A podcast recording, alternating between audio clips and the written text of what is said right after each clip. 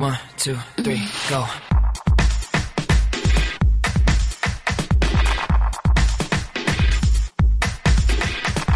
feminist, Mormon, housewives, feminist, Hello, and welcome back to another episode Mormon. of the Feminist Mormon Housewives podcast. Housewives.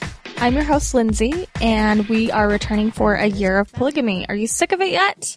I don't think so. The downloads have been crazy on this series, so thank you for listening and supporting this.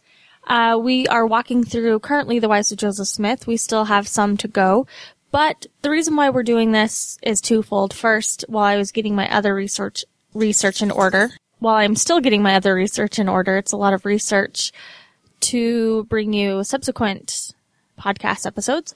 I have already done the research on Joseph Smith's wives, and um, when I say I, I mean I'm just building upon lots of the good scholarship and research that's already out there. So that is why we're going um, in that direction. And secondly, these stories individually tell us a lot about how the practice was implemented in Nauvoo. So I think they're very telling with that. So tonight we are going to talk about Martha McBride Knight. Knight with a K. She has a famous Mormon name as well. You can read the text of the post by clicking the links on the podcast, or you can buy Todd Compton's In Sacred Loneliness. He was one of the people who brought us a lot of the original primary sources on these stories. Martha McBride would be one of Joseph's older wives. Again, he married a wide uh, variety of women according to their ages, and she was one of the older wives. Martha was born on March 17th in 1805, so her birthday is coming up in New York. She would be the youngest of nine kids, and her parents were Daniel McBride, who happened to be a pre-Campbellite minister, and Abigail Mead. Now, there are some Campbellite doctrines that kind of bleed into Mormonism, so she would be well set to um, adopt sort of the Mormon theology. At age 21, she married Vincent Knight, famous name son of Dr. Rudolphus Knight and Rizpah Lee, who was the daughter of the American Revolutionary War captain Sherebiah Lee. So she and Vincent settle down in Perrysburg and they have four kids. And Vincent would be really successful selling farm produce and his family lived comfortably there. Eight years later, while they were living in New York, uh, they met Joseph Smith and together they joined the church. In June of 1835, Martha and her family decided to move to Kirtland to gather with the saints. They moved into a nice house on the corner of uh, Cowdery and Joseph Streets near the Kirtland Temple. And the home is still standing, and there's a picture, there's a great picture of it in the post that I wrote. Um, and when you go to Kirtland, you can see the Vincent Knight home. Thinking that they had found the truth, uh, Vincent wrote a letter to his mother, quote, Now you think that your priests are holy. I do not know the foundation you stand I do know that the foundation you stand on is an abomination in the sight of God. He continued, We are blessed with the privilege of going to meetings such as we have never had before. End quote. So he's pretty confident about the new gospel that he found. Because of problems of apostas- apostasy and mob persecution, they would uh, go with the saints to Nauvoo. And there's also their home in Nauvoo. It's this beautiful red brick home surrounded by a lot of greenery. In Nauvoo, Martha was a founding member of the Relief Society. Um, she was present when it organized on March 17, 1842, which also happened to be her birthday. She turned 37 when that happened. Vincent was appointed bishop of one of the three Nauvoo wards. So there were three wards at the time when this had all started. About the same time, Joseph taught Vincent the doctrine of plural marriage, and Vincent would soon take a second wife, Philindra Merrick. Their family history suggests that Martha was told by Joseph Smith that she was the first woman to give her consent for the husband to enter plural marriage. So they say that she was, you know, the very first woman to, to do that. The story goes that Martha knew something was bothering her husband and couldn't tell what it was. And one night she was sitting in the grape arbor behind the house and Vincent returned carrying, returned home carrying a basket. He explained he explained to Martha that he had taken some fruit and vegetables to Philindia Clark Eldridge Merrick, the widow of Levi and Merrick, whose husband had been killed in the Haun's Mill massacre. Vincent explained to Martha that he had been told to enter plural marriage and that if he had to, this sister Merrick would be the one he could help best. Martha's reply is said to have been, Is that all? Philindia Merrick was also a founding member of the Relief Society. In a memoir of Martha's daughter, Adeline, Adeline writes how on January 19, 1841, when the children were at school and the door burst open and Hyrum Smith and her father carried the limp form of Joseph Smith, the children were really upset at his pale face. His face was pale as death, but his eyes were open. Someone with the men explained that Joseph was, quote, in a revelation.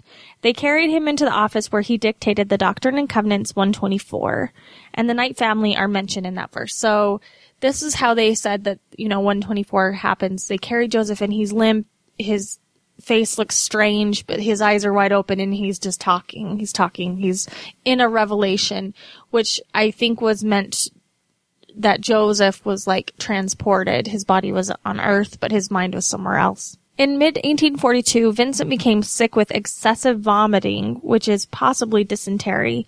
Joseph's Joseph Smith's diary record records, quote, Brother Knight had been sick about a week, and this morning he began to sink very fast until 12 o'clock when death put a period to his sufferings, end quote. Less than a month after Vincent's death, Martha married Joseph Smith with Heber C. Kimball performing the ceremony. Shortly after the marriage, her five year old daughter passed away from the measles. So she lost her husband and then she lost her five year old daughter. Martha's oldest daughter, Almira, was 17 and was approached by many men in the community. One was a widower in his early 40s, Sylvester Stoddard, who was very opposed to polygamy. He was courting Almira when Joseph inquired about her, wondering if she would be willing to become a plural wife of his brother Hyrum. Martha discussed the issue with her daughter, but Almira refused and instead married Sylvester, and the couple left Nauvoo shortly after, and they left Mormonism. Martha's oldest daughter, Adeline, would follow her mother's path, path by entering polygamy by marrying Gilbert Belknap. Many years later, Martha received a letter from her eldest daughter, Almira, discussing her apprehension about polygamy. Quote, I can never like polygamy, for it has robbed my sister and her family of their duties by dividing substance between more than the law allows, and what is still worse, divided affection, worse than none at all would have killed me in a very little time, but God spared me. My heart bleeds for her. Write soon from your affectionate daughter. End quote. Since Almira mentions her sister in this letter, she was perhaps unaware that her mother, Martha, was also a plural wife of Joseph Smith. We don't know that. You can see a text uh, picture of that letter on the site as well. After Joseph Smith was killed in 1844, Martha famously kept a locket of Joseph's hair, which she proudly treasured throughout his life. If you go down to the DUP Museum in uh, Salt Lake City, you can see a lock of Joseph Smith's hair there. Uh, only a few months later, she would marry Heber C. Kimball and headed to Utah with several of Heber's wives. For months, she lived in Salt Lake City with three of Heber's 39 wives.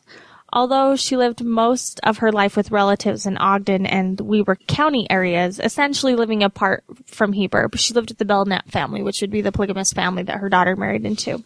So Gilbert Belknap, who was married to Martha's daughter Adeline, was called to settle the Ogden area, and their first home would be a dugout in the side of the hill on Canfield Creek in Sullivan Hollow at about 30th Street and Madison Avenue. And a lot of the early saints lived in these dugouts while they were first, when they first came to the Salt Lake Valley.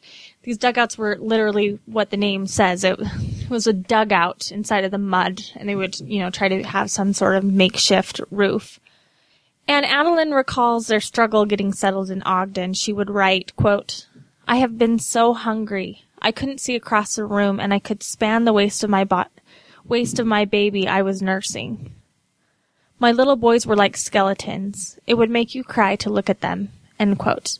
So it was a really difficult time. Um, a lot of poverty. Again, a lot of the wealth was kept centrally in Salt Lake City, and a lot of these saints that had to go first leave, you know, their home several times and settle in Nauvoo and then leave Nauvoo and come to Utah would have to then again leave Salt Lake and go settle somewhere else, which was constantly resettling and making making a new home out of an old one. On the journey to Ogden, Martha was thrown beneath the wagon, which ran her over, and her body would be lifeless, found lying down in the dust it was carried by Gilbert back to the dugout home, and the neighbors gathered around to revive her. So imagine being run over by a wagon and being taken to a dugout, being let, you know, laid back down in the dirt. Martha said after she recovered that she saw her body as it lay, lie in the dust and at the house, as if she was standing to one side with the rest of the people looking on. Martha was struggling as well, although she and Ad- Adeline were actively involved in the Relief Society. Um, at one point, she wrote in her wrote in a letter to her daughter Adeline, "quote To tell you all my feelings would be hard to do, but feel some like a wanderer, for truly I have not a home on the earth. I do not know where I shall go, nor what I shall do. I have no one to look to, but the Lord alone. I trust Him and do not despair." End quote. So her polygamous marriage to Heber C. Kimball was obviously not really a marriage at all. She felt very alone, didn't feel like she had a home, even though she was living with her daughter's family. Martha became well known for her gift of sewing. According to her obituary, her needlework was a model for fineness amongst all her acquaintances for the past 50 years. On June 22, 1868, Heber C. Kimball passed away and Martha continued to live with her son-in-law Gilbert Belknap and his wife Adeline Knight and Henrietta McBride. And there are some amazing photos of her. She's just, just looks like the perfect pioneer woman. I, I would definitely encourage you to go look at some of these incredible photos on this site. Martha is recorded as a dogged temple worker doing endow- endowments and ordinance work, so she spent a lot of her last years doing that. On November 20th, 1901, Martha died peacefully in Hooper, Utah at the age of 96 due to old age. She is buried in the Ogden City Cemetery in the Belknap plot.